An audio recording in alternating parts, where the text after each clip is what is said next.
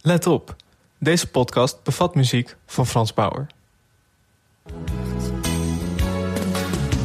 Als sterren aan de hemel staan, dan sta ik er even stil. Dan weet ik echt wat ik wil, dat is alleen maar jou. Welkom bij Televisie, de podcast waarin we praten over tv-programma's die al dan niet terecht in de vergetelheid zijn geraakt. Of over programma's die iedereen kent, maar niemand ooit gekeken heeft. Mijn naam is Michel Dodeman. Tegenover mij, via Skype, zit Alex Mazereel. Alex, hoe is het? Ja, eh, degelijk, denk ik. Een beetje slecht geslapen. Dus eh, ik zit iets minder in de energie dan vorige week, denk ik. Ik had ik bezorgde Kom- reacties komt van dat door. Feyenoord? Ja, dat, nou ja, dat was al wel weer goed voor de, voor de slaap in ieder geval. Want dat, dat was niet best, Feyenoord-Sparta dit weekend. Maar ehm, nee, Je bent niet. Feyenoord supporter. Ben je nou meer fijn, fan van de pijn of echt van Feyenoord? Ja, gewoon van die- die, eh, die cultiveren dat lijden altijd heel erg. Hè? Maar ik heb daar niet zo heel Mhm. veel last van. Er zijn ook altijd mensen die mij beschuldigen dat ik een nep-supporter ben. Omdat ik ook helemaal niet uit de regio Rotterdam kom, maar uit de kop van Noord-Holland. Dus het slaat eigenlijk sowieso nergens op dat ik voor Feyenoord ben. Maar ehm, nee, het hakte er toch wel in dit weekend. Dus misschien dat ik daarom eh, een beetje murf gebeukt ben vandaag. Maar ehm, Mhm. het kan ook komen door vorige week. Want mensen dachten dat ik aan de druk zat vorige week. Omdat ik zoveel aan het praten was over Kees Co. Dat dat misschien ook meespeelt. Dus ik denk, eh tandje minder deze week. Ik bedoel, eh, we hebben het programma om dat voor ons te compenseren, denk ik wel vandaag. Maar eh, Ja. Je laat even het gaspedaal los. Geen Simone Kleinsma deze week. Dus, nee, eh, jammer. Ik mis er al wel, eigenlijk. Maar, ehm, ja. maar hoe is het met jou? Je bent lekker naar de kapper geweest, of niet? Ja, het werd wel weer tijd aan het begin van de week. Ik, eh, er lag weer, eh, lagen weer drie pruiken op de grond toen ik klaar was. Ja, en er is Dus een nieuwe echt, eh, lockdown, eh, nieuwe lockdown op komst natuurlijk. Dus je moet, voordat je het weet, ga je weer... ja, op, wie ga je, op wie ga jij lijken als je lang haar hebt? Lionel Messi in zijn 2006-periode. Ja. Ja, maar, maar ik had het er met mijn kapper over. En hij vertelde dat heel veel mensen gewoon zelf nu hun haar gaan knippen. Ja, klopt. Dat die ja. gewoon met zo'n, met zo'n spiegeltje en met, met gewoon een eh, soort hegschaar eh, zelf aan de slag gaan. En dat, dat wil ik dan toch vermijden. Ja, ik zou dat ook gewoon niet durven, denk ik. Ik bedoel, eh, nou, het is niet dat ik een wereldschokkend kapsel heb, maar het is toch, toch uitkijken voor twee. Nou ja, niemand die je ziet eigenlijk nu, maar toch, nee, dat. tenzij we hele goede thuiskappers onder onze luisteraars hebben, mogen die zich altijd melden voor een eervolle vermelding in de podcast. Maar ik weet niet. eh, Voor een vriend van een show abonnement. Ja, dat, is- dat is een deal. Dat is een koopje. Ik bedoel, daar, eh, Ja. daar kun je het niet voor laten. Hey, maar heb je verder nog veel televisie gezien, of niet? Eh, nee, valt, valt eigenlijk wel mee. Maar ik wil het eigenlijk meer hebben over jouw televisiemoment van de week. Want jij hebt Zo. iets ontdekt deze week. Holy shit. Ja, ik heb, ehm, ik heb de verleiding heel lang kunnen weerstaan. Ik, ik heb me twee jaar in moeten houden. Echt heel vaak die vingeren op de afstandsbediening gehad. Van, nu ga ik het echt kijken. Maar nou ja, ik heb dus ehm, ik heb voor het eerst Chateau Meiland gezien. De kijkcijferhit van SBS6. En... ehm, En hoe was dat? Dat, was- dat was een ervaring. Je zou bijna zeggen, het heeft mijn leven veranderd. Maar ja, het is, eh, ja, het is, het is een bizar fenomeen, Martien Meiland. Ik bedoel, eh, alles wat die man aanraakt verandert in goud momenteel. Eh, hij zit ook volgens mij weer in een nieuwe versie van Wie van de Drie. Met Wendy van Dijk Ja. en Britt Dekker en Najib Amali. Ja, volgens mij is hij tegenwoordig drie of vier avonden per week op SBS te zien. Ja, het is krankzinnig. Je kunt niet onder die man uit. Dus ik denk van, nou ja, ik ga toch eens kijken waar de hype vandaan komt. Van wat is er zo goed aan Chateau Meiland? Want ehm, ik zag de kijkcijfers ook. Ik zag dat ze gewoon 2,2 miljoen kijkers in totaal hadden vorige week. Dat echt insane veel is Niet in deze normaal. tijd. Dat slaat helemaal nergens op. Maar ja, dat programma, je gaat er naar kijken en eh, ja, er gebeurt eigenlijk niks. Het is, eh, ze gaan terug naar Nederland. Ze hebben natuurlijk een, eh, een kasteel in Frankrijk. Maar eh, Mhm. door corona gaat het allemaal niet zo goed. Dus ze gaan terug naar Nederland. En eh, ja, Martien is natuurlijk de televisiester van 2020. Dus die zal hier ook wel steeds meer werk krijgen.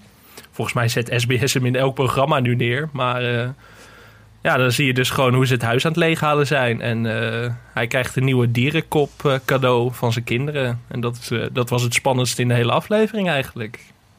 Het is een soort railway, maar dan als real life soap. Ja, Real Rail Railway met pratende mensen, dat is het zo'n beetje inderdaad. Maar, Ja, maar maar ja, ik, ik zie het ook wel eens voorbij komen. En er gebeurt inderdaad niet zoveel. Maar toch, ik snap op zich wel dat je blijft kijken. Ja, ik ben ook bang dat ik, ik, ik sluit niet uit dat ik de volgende aflevering gewoon weer inschakel. Het was wel rustgevend in zekere zin. Ik bedoel, jij zegt Railway, maar dat, dat vind ik echt te saai, zeg maar. Dat, dat kan ik niet aan. Maar dit was wel lekker dat ik dacht van... Ja, ik kan ondertussen een beetje op Twitter scrollen. Ik kan een beetje mijn mail beantwoorden en dat soort dingen. Eh, Rustgevende tv. Dus ehm, een, schokkeer, een chockerende ervaring was het in zekere zin. Maar ehm, toch ook wel weer fijn of zo. Ik Voor mij niet. voelt Chateau Meiland een beetje net zoals saaie voetbalwedstrijden. Dat er, er gebeurt niet zo heel veel. Af en toe kijk je even en dan zie je even van... hey, er, er is iets aan de hand of zo. En dat blijkt dan altijd, altijd wel mee te vallen. Het is dan een, een schot dat ruim over gaat of zo. Dat is dan Martien die, die naar een winkel gaat. En nou, verder gebeurt er niet zoveel. Maar eigenlijk ben je ook alweer zo door dat... eh, wat is het, een half uur of zo? Je bent er eigenlijk ook alweer zo doorheen. Ja, dus het was al en met dat is nu, eh, eh, nu is het tegenwoordig volgens mij twee avonden per week ook. Volgens mij is het op maandag en donderdag op tv inderdaad. Dus het is ongekend. En gewoon een enorme kijkcijferhit. Want 2,2 miljoen kijkers. Ik bedoel, de grote der aarde, de gek op Jacks en de Domino Days kwamen daar vroeger aan. Maar nu, eh, nu haalt hooguit Mhm. het journaal dat nog of zo. Dus dat is wel echt eh, ja, krankzinnig, zou ik het willen noemen. Maar ehm, We kunnen wel een mooi bruggetje maken naar het Zeker. programma dat we vandaag gaan bespreken. Dus ook een eh, tamelijk legendarische en ontzettend populaire real-life soap. zo. Die ook altijd ruim 2 miljoen kijkers trok. Geen probleem. Ehm, en we hebben van tevoren eventjes een, eh, een disclaimer gedaan. Eh, we weten dat niet iedereen de muziek van Frans Bauer kan waarderen. We zijn, we zijn voorbereid op boze reacties. We kregen veel boze reacties nadat we de Steve Kuips Award vergeten waren. Nu voorzien we wel weer dat de mailbox vol gaat raken. Dus daarom alvast... ehm, als je niet tegen Frans Bauers stem kan... of zijn muziek... sla dan even deze 30 seconden over. Want we gaan luisteren naar de leader van de Bauers. Heb je eten voor mij? Maak wat tijd voor me vrij. Ieder uur van de dag denk ik steeds aan jouw lach. Alleen jij maakt me blij. Heb je eten voor mij? Maak wat tijd voor me vrij. Zeg me wat ik moet doen, want ik wacht op die zoen. Kom vanavond bij mij. Ja, de Bauers. Dat was een real-life soap over het leven van zanger Frans Bauer en zijn familieleden. Vrouw Mariska en de kinderen Christian, Jan en Frans junior. Vader Chris, moeder Wies en broer Doris. Zeg Dat was wel. het een beetje. Zijn we alweer uitgepraat? Nee, dit was. eh, ik denk dat dit een beetje gelijk liep met zijn grote doorbraak in Nederland. Eh, ja, grote doorbraak. Ja, eh, dat was al iets eerder. Dat was al iets eerder. ja, want heb je even voor mij was is toch wel waar ik Frans, Franske altijd mee zal, eh, zal associëren. Ik weet even niet uit welk jaar dat nummer is. Eh, 2002 inderdaad. Dus. eh, Ja, maar hij was periode. natuurlijk in. Niet in, eh, niet in alle kringen misschien, maar eh, zijn, zijn doorbraak was eigenlijk als sterren aan de hemel staan. Dat was al in de jaren 90. Ja, dat is 94 was het al. En twee jaar eerder deed hij mee. Sorry, ik ben, eh, ik ben even echt diep in het leven van Frans waar. Bauer Ja, gedoken. heel goed, heel goed. En, en twee jaar eerder, eh, toen deed hij mee met All You Need Is Love. Waar eh, twee vrouwelijke fans om een avondje...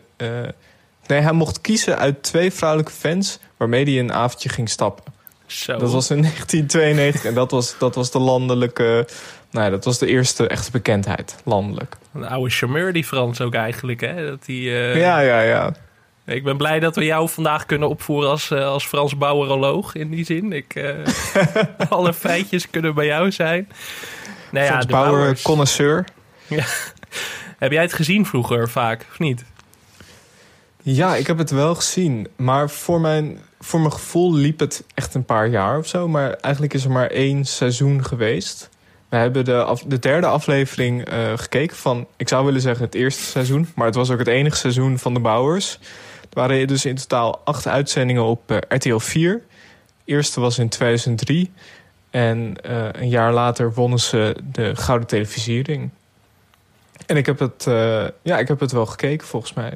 Maar ja, het was dus ook zo kort en half Nederland keek ernaar. Dus ik denk dat iedereen die toen zindelijk was... eh, het eh, min of meer wel een keer gezien heeft. Ja, het is wel echt wat jij zegt. Ik dacht ook dat er meerdere seizoenen waren. Ik dacht inderdaad dat dit echt jaren gelopen had, à la de Pfafs of zo. En dat het echt een soort... Ja, dat het wel vijf, zes jaar gelopen heeft of zo. Maar het is echt... eh, Ze zijn wat dat betreft op een hoogtepunt gestopt... met het winnen van de Gouden Televisiering in 2004. En daarna was het ook meteen klaar, in principe. Daarna zijn er nog wel een, eh, is er een sloot aan spin-offs gekomen. Maar... ehm, ja, dat, eh, de bouwers aan zich. Ehm, ik kan me niet heel goed herinneren dat ik het gezien heb. Ik was ook acht toen het uitkwam. Dus eh, nou ja, het is niet dat het twaalf jaar en ouder was of zo. Het is niet dat er, hele, dat er veel bloed vergoten werd in, in de bouwers. Maar nee, dit is wel zo'n programma dat vaak thuis wel aanstond. Ik kan me wel herinneren dat, dat we dit thuis in ieder geval keken. Dat dit thuis Mhm. een ding was in die tijd, laten we het zo zeggen. Thuisblijftelevisie. Ja, jij noemde net de PFAFs, maar daar was het natuurlijk ook een beetje door geïnspireerd. PFAFs begon, ik geloof, één of twee jaar daarvoor. Mhm. Hebben we het natuurlijk ook over gehad. Als je meer wil weten over de PFAFs, luister even die aflevering terug. Hartstikke leuke content. Aflevering 5. Ehm, en dit was, de Bouwers was uiteindelijk ook eh, te zien in België bij, eh, bij VTM. Maar goed, het is dus een, een, een real-life soap over het leven van vooral Frans Bauer en zijn familie. En eh, daarin zie je dat hij heel vaak eh, naar zijn moeder belt. En dat eh, Mariska, ik quote, de lekkerste schnitzels van de wereld bakt. En er gebeurde eigenlijk niet heel veel. Nee, dat is wat we natuurlijk in de PFAFs ook eerder al zeiden. Van, daarin zag je mensen hun koffer inpakken en een beetje schnabbels afgaan. En dat is in deze zin ook wel Frans. eh, Frans haalt een bloemetje voor zijn jarige moeder. Gaan op visite. Ehm, hij gaat langs bij Villa Pardoes met uh, bij zieke kinderen. Dus dat uh, een beetje, beetje goodwill tonen. En uh, ja, we krijgen ondertussen snippertjes mee uit Frans en iconische artiesten bestaan. En we zien hem ja. achter de barbecue staan. Wat natuurlijk ook... We kregen zelfs een lesje barbecue van Cas Spijkers. Ook nog gratis en voor niets erbij. Toch lekker. Ik dacht meteen Nooit, van... met, je bloot, nooit met je blote buik uh, voor, de, voor de barbecue staan. dat was eigenlijk de belangrijkste les. Dat, ja, dat is toch gewoon... Ik denk, nou, heb ik toch wat aan voor volgend jaar, weet je wel. Ik denk, uh, het is nog educatief ook, in die zin. Ja. Nee, er, er gebeurde inderdaad vrij weinig. Uh, Frans ging een stukje fietsen en kwam langs Ahoy, waar een poster van hem hing. Uh, Frans ging met de familie eten vanwege de verjaardag van zijn moeder. Frans trad op op de kermis in Veldhoven. Dan zag je hoe populair die was. Je zag hem eindeloos mensen omhelzen, handen geven, zoenen. Toch een beetje schrikken in coronatijd. En uh, hij ging zijn, zijn huis sproeien om, uh, om het een beetje koel cool te houden. Ja, dat was eigenlijk alles dat er gebeurd is. Nog meer educatieve tintjes in de bouwers, inderdaad. Van, uh, vroeger uh, spoten ze het hout van de woonwagen altijd nat, het houten dak. Ja. En uh, daardoor bleef het lekker koel cool binnen. Dat is toch, ja, pak je toch zomaar gewoon even mee. Voor zo'n... Ik, denk, ik denk dat we inmiddels gewoon moeten concluderen dat er nou eenmaal niet zo heel veel gebeurt in real life soaps. Hoe jammer dat we dat ook vinden. ja. Nee, want dat, ja, inderdaad, we hadden het net over Chateau Meiland. Maar dat, ja, daar gebeurt ook niks. Maar dat is ook wel weer de charme van het genre, denk ik toch? Um, ja. In die zin, ja, wat, moet je anders... Ik zou ook niet weten hoe je het anders kunt aanpakken. Bij, zeker bij gezinnen als de Bouwers of de Pfafs of zo. Ik moet heel erg uit die mensen komen. En het is een beetje tv die nergens heen gaat. Maar toch... toch vraag ik me dan af van waar is een soort van... Want natuurlijk niet elke real-life soap wordt populair. Dus ik vraag me af, wat is dan... Nou ja, wat, wat heel veel mensen zeggen, ook over de bouwers... is uh, dat het zo herkenbaar is. En dat die zo lekker gewoon is. Ik denk dat dat misschien het belangrijkste is. Dat mensen zich er echt mee kunnen identificeren. Ja, precies. En verder, ja, verder is het denk ik ook gewoon een beetje geluk hebben of zo. Of dat het... Nou, je hebt natuurlijk vooral één echt interessant hoofdpersonage nodig. Zoals uh, bij Chateau Meiland, Martien Meiland. Bij de Pfafs had je dan Jean-Marie Pfaff en, eh, en ook wel Sam Gores, wat toch wel een beetje de twee publiekstrekkers waren. Maar dat, dat was wel wat meer een eh, ensemble. Mhm. En hier is het natuurlijk echt eh, de grote Frans Bauer show. Ja, precies. Want het is natuurlijk ook best wel vaak mislukt. Volgens mij, je hebt de real life soaps over Barbie van O.O. Gerso gehad en zo. Die volgens mij best wel hard geflopt is. Ehm, je hebt nu op SBS had je ook zo'n real life soap over zo'n Brabantse zakenman. eh, Peter Gillis of zo, volgens mij. Ik ben even de titel van... het Massa is kassa. Ja, Massa maar die, die kassa. loopt best goed. Loopt die loopt goed? best goed. Oké. Ja, Ja. dat, dat vond ik dus helemaal niet leuk. Omdat ik gewoon me niet kon identificeren met de hoofdpersonage. Wat ik misschien ook in de andere series niet kan. Maar dat... De mensen moeten wel gewoon een beetje aaibaar zijn, denk ik, of zo. Ja, dat, dat had ik daar ook. Ik miste een beetje het charismatische hoofdpersonage. En ik, ik vond ook dat daar dan wel weer de soort van grens van hoe weinig er gebeurt, ging nog weer verder naar beneden. Ja, je kunt daar ook gewoon te ver doorslaan of zo. Ik bedoel, je hebt nu toch wel Frans die toewerkt naar zijn concerten in Ahoy of zo. Dat is toch nog een soort van spanningsboog die door het hele seizoen loopt. ja, Maar ehm, ja, over- kijk, wij zitten nu eh, in een gedeeltelijke lockdown. Ik vind wel, als er in mijn lockdown, als ik de hele dag thuis zit, meer gebeurt dan in een real life soap, dan gaat het te ver. Dan, eh, dan, dan kijk ik niet meer. Mijn, mijn grens is niet zo heel hoog meer, maar de standaard is laag, maar, maar toch. dat dat er nog niet is. Gewoon een, een real-life soap over een BN'er in een lockdown of zo. Nou, misschien is dat het trouwens al wel, maar dat, eh, dat niemand dat gefilmd heeft zelf, dat vind ik al... eh, is toch een goede ontwikkeling in die zin. Maar Breng ze nou niet op ideeën. nee, nee dat we ineens Jeroen van der Boom weer eh, op ons dak krijgen of zo. Maar wat... ehm, Trouwens, ik zei, ik zei net wel van het is eh, zorgeloos en eh, het kijkt makkelijk weg. Je hoeft niet bang te zijn. Die moeder had dus voor haar verjaardag had ze poppen laten namaken van het hele gezin. Dat, Heel scary. Oh, toen dacht ik wel van... Had ook 16 plus kunnen zijn. Ik, ik weet niet of ik lekker slaap vannacht. Ik bedoel, ik vrees toch dat ik hier nachtmerries van ga krijgen als ik niet uitkijk. Het waren allemaal van die babypopjes, maar het was ook niet schattig. Nee, het was echt... eh, Voor mij niet. Je hebt allemaal die films The Conjuring en Annabelle en zo. En daar deed het me toch een beetje aan denken. Dat ik denk, als je een goede horrorfilm uit de bouwers wil trekken... dan moet je dit als centraal uitgangspunt nemen. Dat, eh, Het zag eruit als het begin van een, eh, van een film van Stephen King. Ja. Van een boek van Stephen King. heel erg. We zullen de beelden wel eventjes eh, delen later deze week. Ook weer met een disclaimer, denk ik. Jonge kinderen Ja. niet mee laten kijken. Gewoon, eh, Wat mij trouwens wel opviel bij, als je het vergelijkt met bijvoorbeeld de PFAFs, is dat er hier best wel veel, zeg maar, talking head shots waren. Heel veel duiding en uitleg over het fenomeen Frans. Het voelde een beetje soms als the making of Frans Bauer. eh, terwijl je bij de PFAFs gewoon alleen ziet wat er gebeurt. Ja, dat vond ik eigenlijk wel heel leuk of zo. Ik vond het wel echt iets toevoegen. Dat je eh, inderdaad allemaal eh, een lesje kreeg over de geschiedenis van Frans. Ehm, Ja, bijvoorbeeld over Koos Alberts, waar jij, waar jij het al over had. ja dat, dat vond ik, dat fragmentje wil ik eigenlijk even laten horen. Eh, daar ga- gaan we het er zo over hebben. Laten we eerst even luisteren. Frans staat tien keer in Ahoy en is de populairste volkszanger van Nederland. Maar ook hij is ooit klein begonnen. Ja, dat was gewoon op eh barretjes en feestjes. Van ons soort mensen die altijd feestjes hadden. Werd hij altijd op uitgenodigd. En daar deed ik altijd geluid voor hem. Met een datje. Maar Koos Alberts was wel zijn favoriet. We gingen ook overal achter Koos aan, hè, met Frans. Dat moest wel van hem. Want als we dat niet deden, dan was hij de hele week niet te handhaven meer. Dan moest hij achter Koos. En dan mocht hij ook dikwijls meezingen met Koos Alberts, hè. Want dat vond hij prachtig. Dat voelde hij eigen ster natuurlijk.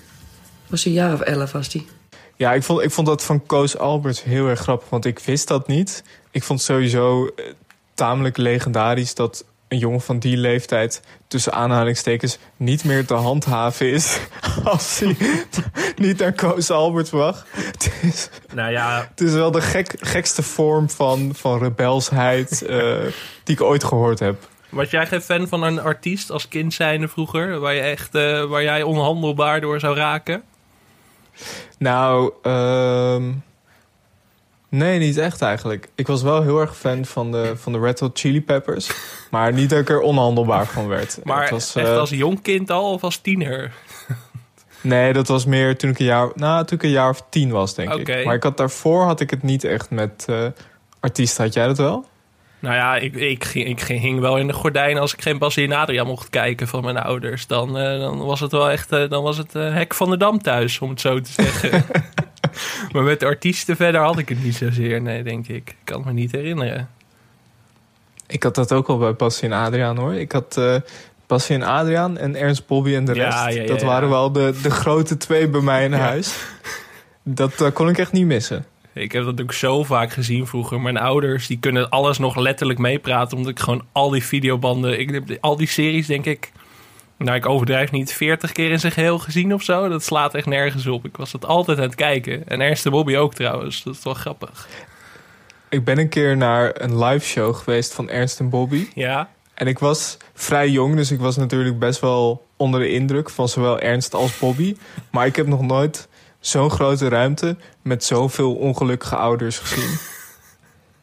Echt zoveel trieste volwassen mensen die allemaal dachten: oh, waarom moet dit? Waarom moet dit? Kunnen we niet weer gewoon naar de bioscoop? dat, dat heb je nu wel minder, denk ik. Hè? Dat soort fenomenen of zo. Of, ze- of ja, zijn dat vloggers? Ik denk dat K3 dat. eh, nou, ik weet niet of ze dat nog steeds hebben, dat effect. Maar die hadden dat natuurlijk wel heel lang. De originele K3 volgens mij nog steeds wel. Mhm. Verder, ik zit niet zo in de, in de kinderserie. Nee. Al een tijdje niet meer, gek genoeg. nee, toch niet? Nee. Ik probeer Nee. het nog wel eens mee te pakken. Nee, nee, ik kijk het ook niet heel vaak meer. Maar eh, hoe kwamen we hier eigenlijk op? Hoe, hoe zijn we in godsnaam en Adriaan en Eerste Mobby gekomen? Of via Koos Albert. oh ja, Uiteraard. volstrekt logisch. Alle wegen, alle wegen leiden uiteindelijk via Koos Alberts terug naar deze podcast. Nee, dat, dat vond ik wel. Ik vond het ook wel leuk, wel interessant dat je inderdaad een soort van. Het was niet alleen maar, oké, dit is wat er gebeurt, maar ook dit is hoe Frans Frans geworden is. Ja, en dat die ouders ook gewoon echt heel trots zijn op hun zoon. Dat vond ik in zekere zin wel heel erg lief of zo. Dat, eh, Ja, dat was een soort warmte die ik miste in de PFAFs of zo. Daar heb ik heel erg zitten zeuren dat ik die kinderen kut vond... en alle personages onsympathiek vond. dat had ik hier wel minder. Eh, ja, die, ik bedoel, kinderen nog steeds een beetje vervelend. Maar goed, dat, eh, dat hou je nou eenmaal als ze jong zijn. Hè? dat is, in, dat is inherent aan kinderen, zou ik willen zeggen. Nee, maar dat, ik vond het een stuk warmer of zo. Ik, ik, ik denk, ja, toch, toch een beetje kippenvel af en toe. Ik vond het wel ook grappig dat de, in de leader werden de eh, ouders van Frans ook gewoon pa en ma. Ja, Niet met hun naam erbij. gewoon de, dat zijn gewoon pa en ma. want hoe heet het eigenlijk? Weet jij dat wel als eh, Frans bouwroloog? Eh, vader, de vader heet Chris en de moeder heet Wies. Oké, het is fijn voor mijn eigen administratie dat ik dat weet. Ja. Nu. voor, de me- voor de meeschrijvers. Ja, Voor de meeschrijvers. Eh, ik vond het alleen wel, moet ik zeggen, veel Frans. ja, heel veel Frans. Heel veel Frans. Het was eh, weinig de rest van de familie. Kijk, die kinderen waren heel jong. Die neem ik het niet kwalijk dat ze niet zoveel zeiden. Ja. Maar voor de rest vond ik het wel. Ik dacht wel, ah, ik had, wel, ik had best wel meer willen weten over, over die vader en die moeder. Zeker. Na die moeder, misschien eh, dan hadden we misschien nog meer van die gekke poppen gezien. Dat had dan weer niet gehoeven. Maar eh, nee, inderdaad. Of Maris. Ik bedoel, eh, dat, die was ook wel vooral in dienst van Frans in, de, in deze aflevering en in de rest van de serie. Dan denk ik van, Ja. eh, maar goed, ja, ik snap het ook wel. Het is natuurlijk, eh, ik bedoel, het was Frans in zijn echte hoogtij, eh, vroege hoogtijdagen natuurlijk. Dus, Ja, ik vond het ook wel af en toe een beetje kitsch. oh zeker, ja. Ja, Een beetje heel erg. Dat je zo'n shot van. Eh, een van de kinderen moest volgens mij naar de peuterspeelzaal. Mhm. En dan zag je zo'n shot van een, van een huilend kind. Met muziek van Lionel Richie eronder. Ik dacht, poeh, ja, dit had niet gehoeven. En ook, Dit zie je eh, niet bij Chateau Meiland hoor. Nee, ook Lou Reed nog een keer op een gegeven moment eh, Perfect Day en zo er tussendoor gooien. Ja, denk van, ja, ja, je gaat nu wel voor het sentiment. Ja, Maar ik dacht ook, dit past toch helemaal niet bij de doelgroep van Frans Bauer. Nee, dat, eh, nee, ik lijken me geen Lou Reed luisteraars inderdaad. Nee, toch eerder in de, ja, nee, dat gaan we stigmatiseren. Maar de, die zou je dan, denk je toch eerder van, gooi een lekkere tranentrekker van Marianne Weber of zo tussendoor. Voor Ja. het effect. Nou ja, Lou Reed blijkbaar toch een beetje de Amerikaanse Frans Bauer volgens de makers. Zo. We zoeken een beetje die overeenkomsten. Zeg dat inderdaad wel de, volgens de makers, voordat we daar weer boze mails krijgen. Dat we eh, Precies. boze muziekliefhebbers achter ons aan krijgen. Wat me wel opviel, eh, vond ik toch een beetje een tegenvaller dat er geen Chinees besteld werd. Nee, daar zat ik wel de hele tijd op te wachten. En toen gingen ze ineens barbecuen. En ik dacht van, ja, wat is dit nou weer voor onzin? Uh, Chinees. en dan denk ik, geen barbecue, kom op. Wat is dat nou voor onzin? Dat was een beetje waar ze, waar ze onbekend werden, toch? Die gesprekjes van Frans met, met, eh, met degene, ja, ik weet niet waar ze hun Chinees haalden. Nee. Bij de lokale, de lokale Chinees. Ja, we kunnen het even opzoeken. Eh, welk Chinees restaurant? Misschien een tip. Oh, oh ja, misschien, hier. misschien is dat een soort uh, trekpleister geworden. Nou, het gaat helemaal mis, want ik zie hier favoriete afhaal Chinees Frans Bauer failliet of dicht. Jezus. Frans Bauer ten einde raad. Helemaal van mijn apropos. 5 maart 2015. Ja, had, hij meer, had hij meer moeten bestellen? Ja, ik bedoel, uh, ja, de Chinese lange muur in Feyenaard. De eigenaresse verhuisd naar België. Ja, dit is... He, hoe, heet hij de Chinese lange muur of de lange muur? Nee, het restaurant heet de Chinese lange muur. Nee, Oké, okay, nee. de Chinese lange muur. nee, Koosnaampje. Volgens het AD had de nieuwe eigenaresse nog nooit van Frans Bauer gehoord. Maar blijven de nummers voor Babi Pang Pang en Fuyong Hai voorlopig hetzelfde. Gelukkig maar. Ja, blij dat we dit hebben, hebben opge, opgehelderd. Maar ja, goed, ze hebben daar ik denk dat we nu, uh, Ik denk dat we nu bij Spotify en Apple in de, in de categorie uh, verhalend... of misschien uh, thriller, true crime... We kunnen hier een hele spin-off omheen bouwen van... wat is er met de Chinese lange muur gebeurd? Ik, ik ben ook benieuwd of het zeg maar die gerechten nu minder lekker zijn geworden. Dat hij echt het verschil merkt in de Fuyong Hai. Andere... We zouden het hem eens, we zouden het eens moeten vragen. Ja, Frans, als je luistert, laat even weten wat de switch teweeg heeft gebracht. Nee, maar dat Chinese eten heeft inderdaad uiteindelijk zelfs een hele serie opgeleverd... waarin ze naar China reizen, Frans en Mariska. Ja. Dat echt alleen gebaseerd was op het uitgangspunt... Frans en Maris houden van Chinees eten, dus gaan ze naar China. dat was letterlijk de elevator pitch van die serie. Dus dat je denkt, ja, prima. Ik heb, ik heb daar een aflevering van gezien en ik weet ook nog wel... misschien dat ik het niet helemaal goed meer uitleg... maar volgens mij gingen ze toen in Nederland naar een Chinees restaurant... om dan alsof uh, alvast een beetje te voorproeven... of misschien erachter te komen hoe Chinees eten van Nederlands Chinees eten verschilt. Ja. Nou ja, dat was al een vrij groot gedeelte van de aflevering. En toen waren ze er nog niet eens. Nee, Nee, ik heb alleen ik heb het nu even net een stukje toevallig gezien waarin ze het hebben over alle ziektes die in China zijn en dat ze gevaccineerd moeten worden en mondkapjes moeten dragen. Wat ineens verbijsterend actueel bleek te zijn, maar dat, uh, dat terzijde. Dat ze ook bang zijn dat Misschien kan dat als educatief materiaal nog uh, op RTL 4 uitgezonden worden. Dat is waar. Misschien wel een educatief blokje in ik wou zeggen live en cooking, maar dat bestaat helemaal niet meer. Uh, maar dan wel in het editie NL of zo. Gewoon, uh, dat is een perfect Een podcast programma. uit 2007. ja. Welkom. Jezus, ja. Nou ja, jammer. Het is maandag. Kom op, hè. dat kan. Nee. Misschien uh, nu we het dan toch hebben gehad over Frans Bauer in China... leuk om even naar de nazorg te gaan. Uh, want de Bouwers won de televisiehuring ten koste van Expeditie Robinson en Lama's. Ja, daar schrok ik, ik wel heb nog van, even opgezocht. Dat Expeditie Robinson ik... toen al op tv was. Of dat ze toen al langs de, naast de ja, prijs dat grepen. ook. ja. Ze hebben inmiddels nog steeds niet gewonnen, toch? Zijn echt... Uh... Nee, volgens mij zijn ze in totaal... Als ik het niet... Ik dacht een stuk of vijf keer genomineerd geweest. Wauw. Jeetje. De Joop Zoetemelk van, Ja. de, van de Nederlandse televisie. Arme mensen. Arme mensen. Nee, dat, eh, daar schrok ik van. En de lama's inderdaad. Ik dacht, oh ja, de lama's. Was jij daar fan van vroeger? Heel even een zijpaadje. Kan wel. Eh, ik keek het eigenlijk niet echt. Ik, als ik het keek, vond ik het wel grappig, maar het heeft me nooit zo erg. Ik, ik, heb, ik, heb, ik snap improvisatieprogramma's nooit zo goed. Nee. Dan denk ik altijd, ja, je had het ook van tevoren kunnen verzinnen. Dan was het net iets leuker geweest. Ja. Toch? ja.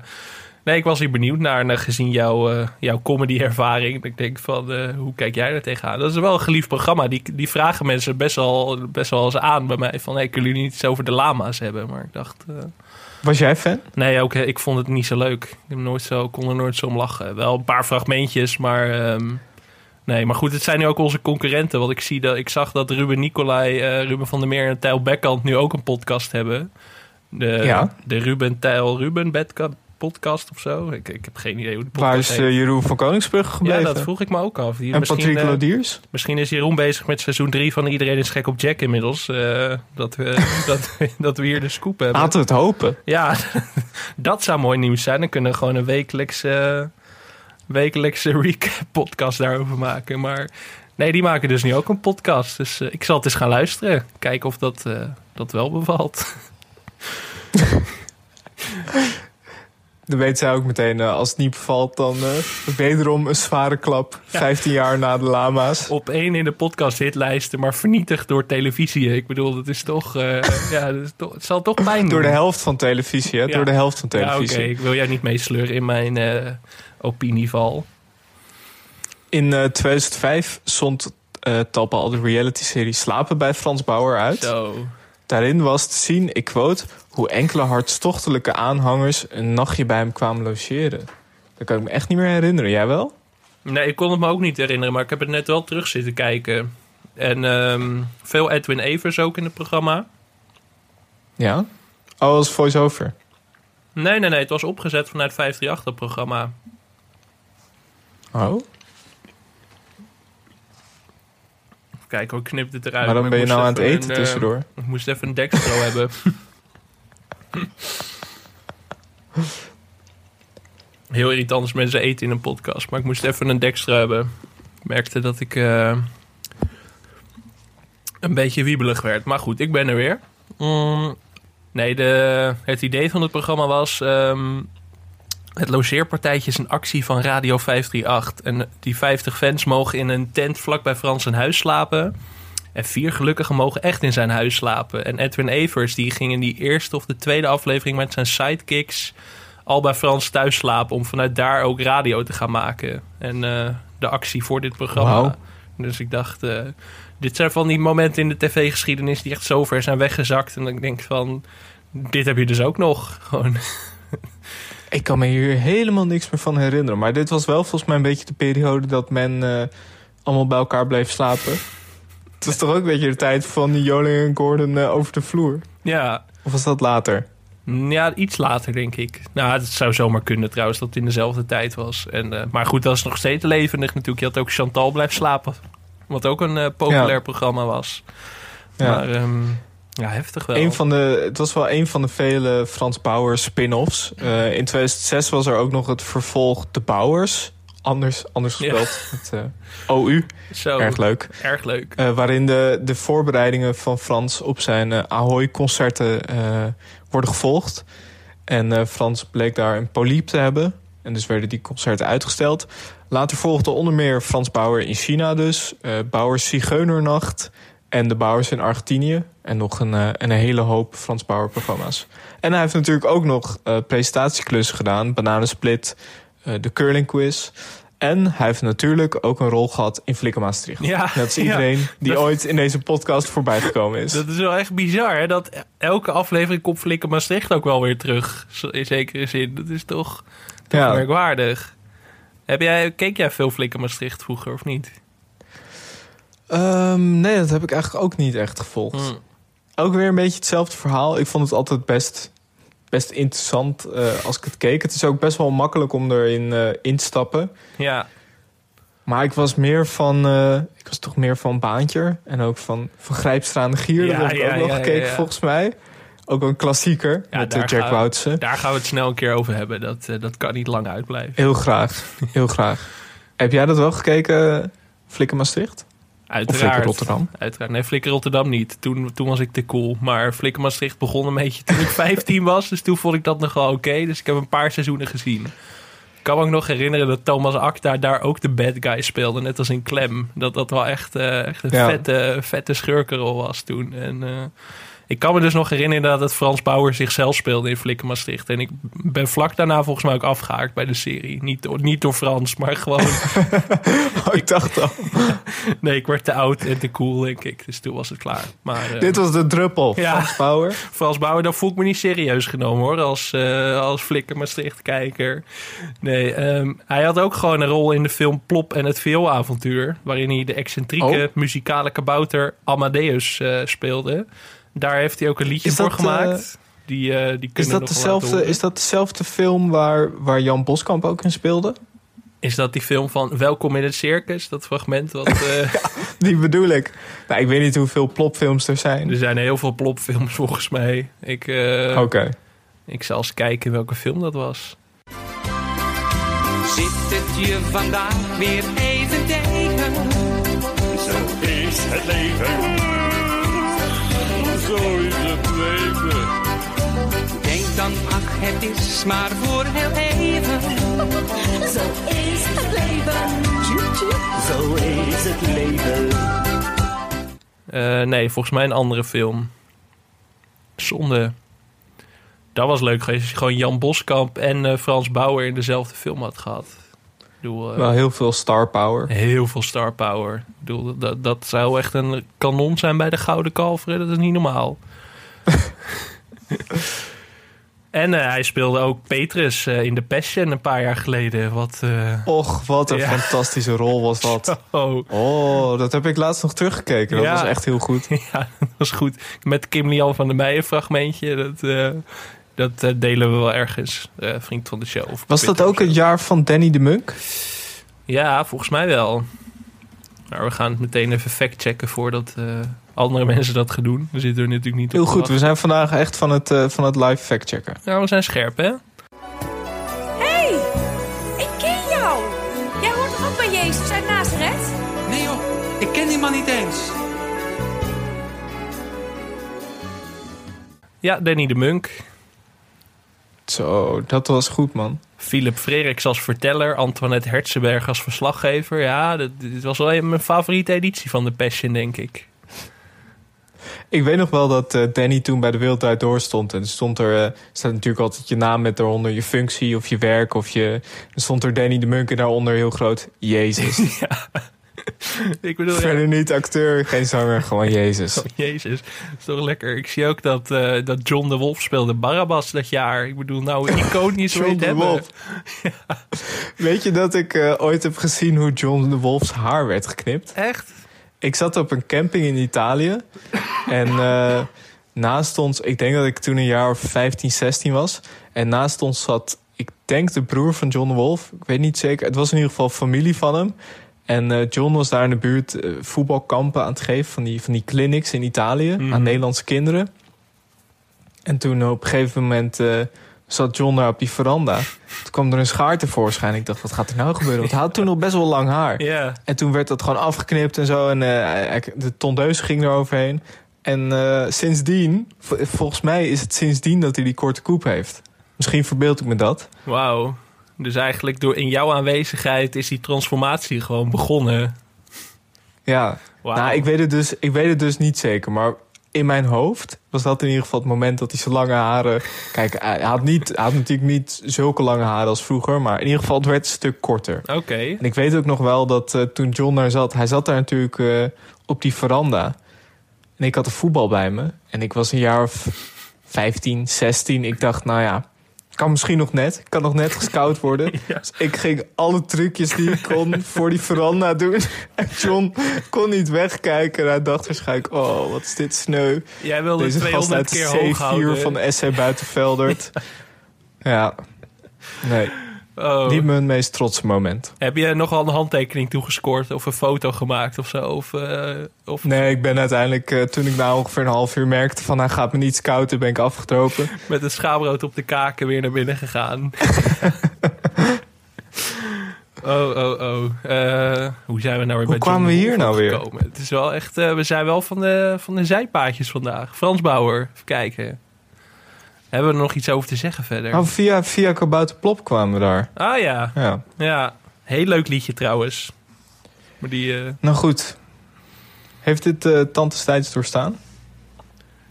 Jawel, toch? Ik denk het wel. Ik, eh, ik vond het best wel leuk om te kijken eigenlijk. Ik heb niet zoveel klachten. Ja, wat, wat we eerder zeiden, er gebeurt niet zoveel. Maar dat heeft ook wel weer zijn charme. Wat ik eerder zei over Chateau Meiland. Wat goed! Ik bedoel dat...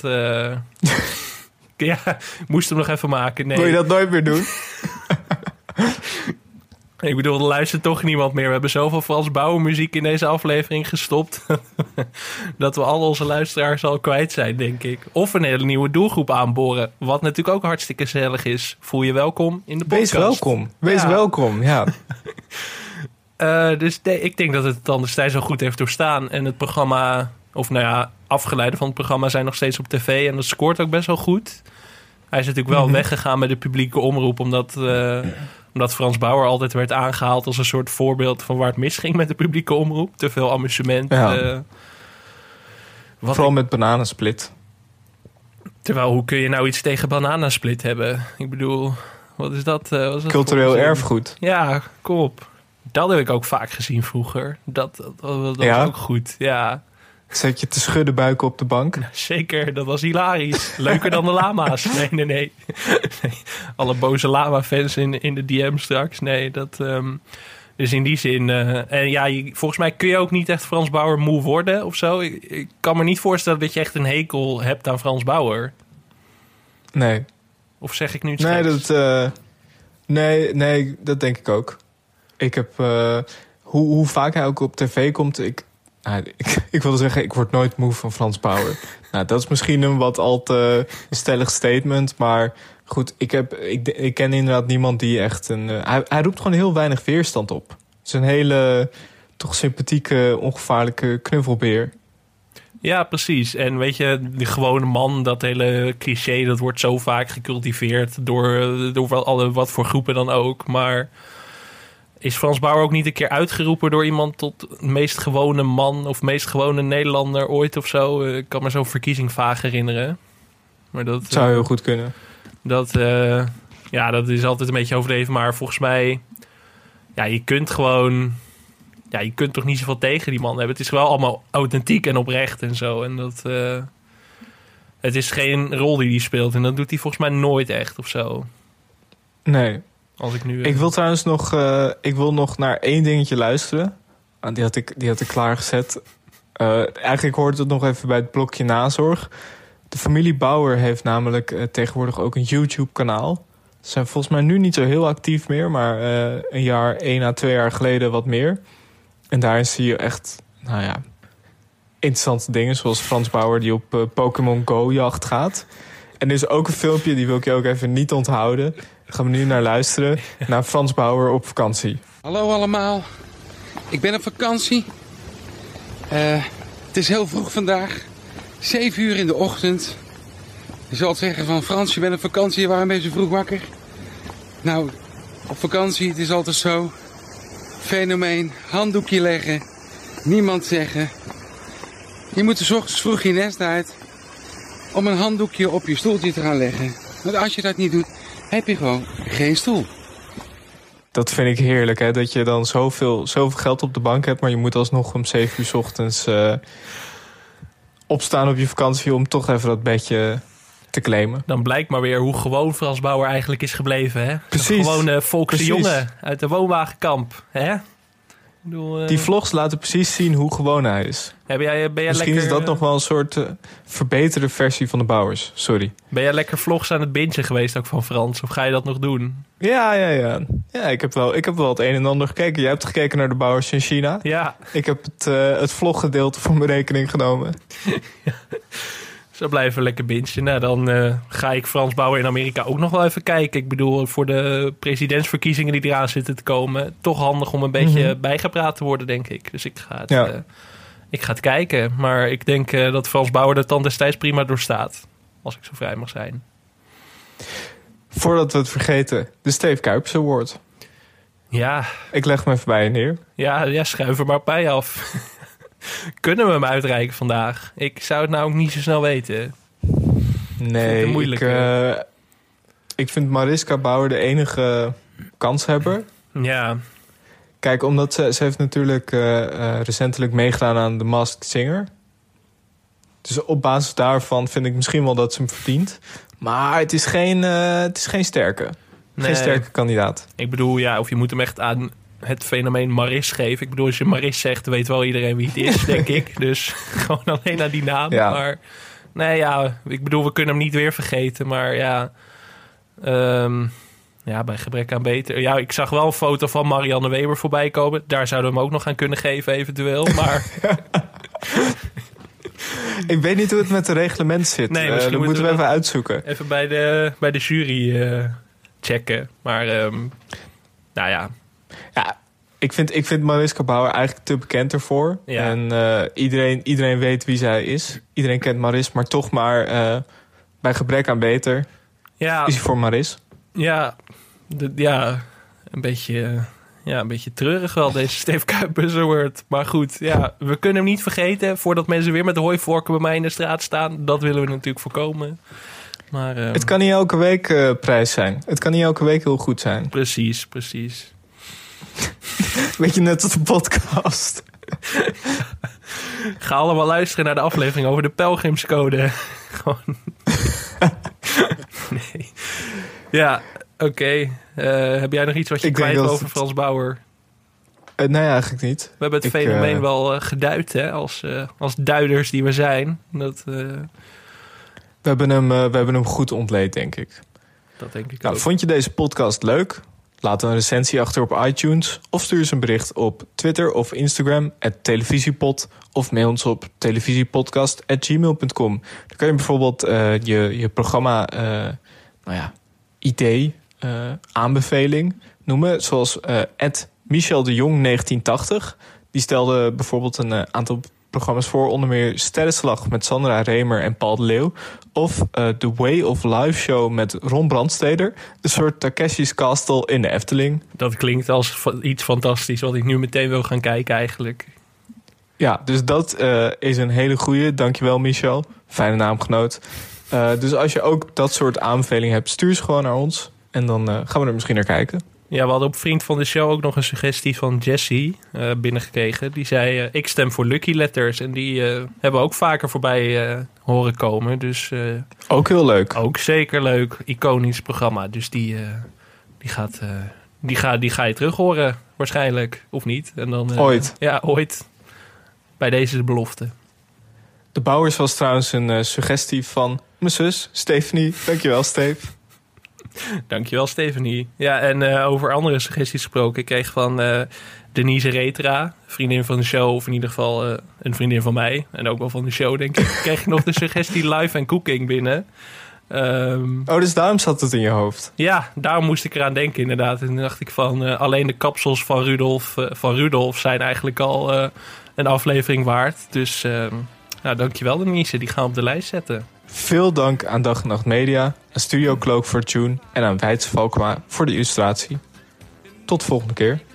Mag ik, mag ik iets, mag, mag ik nog een vleugje. Martin, Martin Meiland erin doen? Nee, ik wil gewoon... eh, Oh nee, ik dacht even dat je nog wat wilde zeggen toen ik al had afgesloten. Nee joh, nee, zoveel interessants heb ik niet te melden. Ik denk, eh, ga ik er nog een Martin Meiland imitatie uitgooien op een tijd? Kunnen de mensen dat aan? Oeh, Of gooien we er nog een dan, liedje eh, van doe, Frans dan doe ik mijn oortjes alvast uit. Doe maar. Wat goed! Tot de volgende keer. Dit is treurig, hè? Ja, dit is treurig, maar goed. We sluiten af met wat Frans.